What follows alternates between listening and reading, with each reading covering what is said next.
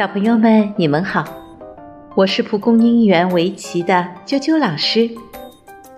今天又到了给大家讲围棋故事的时间了。今天给大家带来的故事名字叫做《下棋封官》。西汉时期呢，有一个皇帝叫刘询。平日里很喜欢下围棋，棋艺尚可。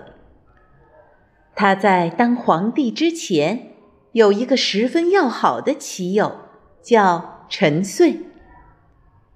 刘询没事的时候，总爱拉着陈遂一起下棋。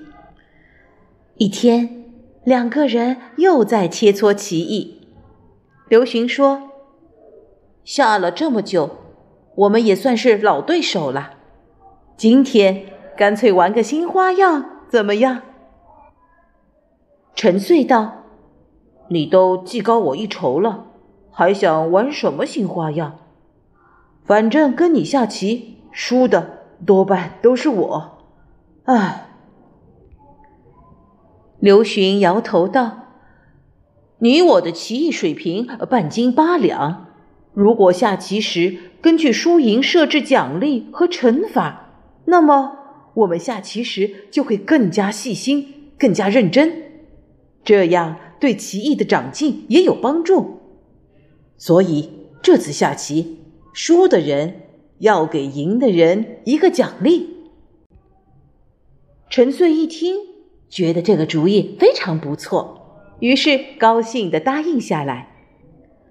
两人集中精力下棋，在棋盘上你杀我挡，下得难分难解。这盘棋从早上一直下到晚上，最终还是刘询以半目的优势小胜。陈遂一推棋盘，叹气道：“唉，果然还是你厉害啊！我认输。”你说我应该给你什么奖励吧？刘询笑道：“如此畅快的对局，真是叫人开心。要个什么样的奖励，我还没想好，你就先攒着吧。”过了一些年，刘询当上了皇帝。他突然想起来，好友陈遂。还有个棋柱未还，他正好也想帮陈遂一把，于是赐陈遂喜书一封。刘询写道：“现在朕任命你做太原太守，高官厚禄给你享受，你也该兑现当年输棋时答应给朕的奖励了。”陈遂收到喜书后，先是一惊，而后感动不已。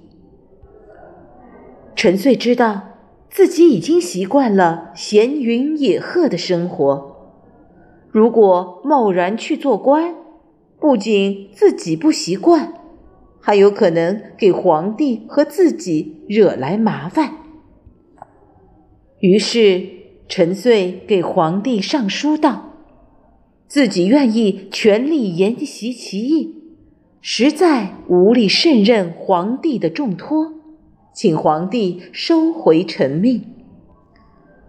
后来，刘询接受了陈遂的请求，不再坚持让陈遂去做太守。但此事算是历史上第一个因围棋而赐官的例子，一直流传至今。成为一段佳话。小朋友们，今天的围棋故事就讲到这儿了，下次再见。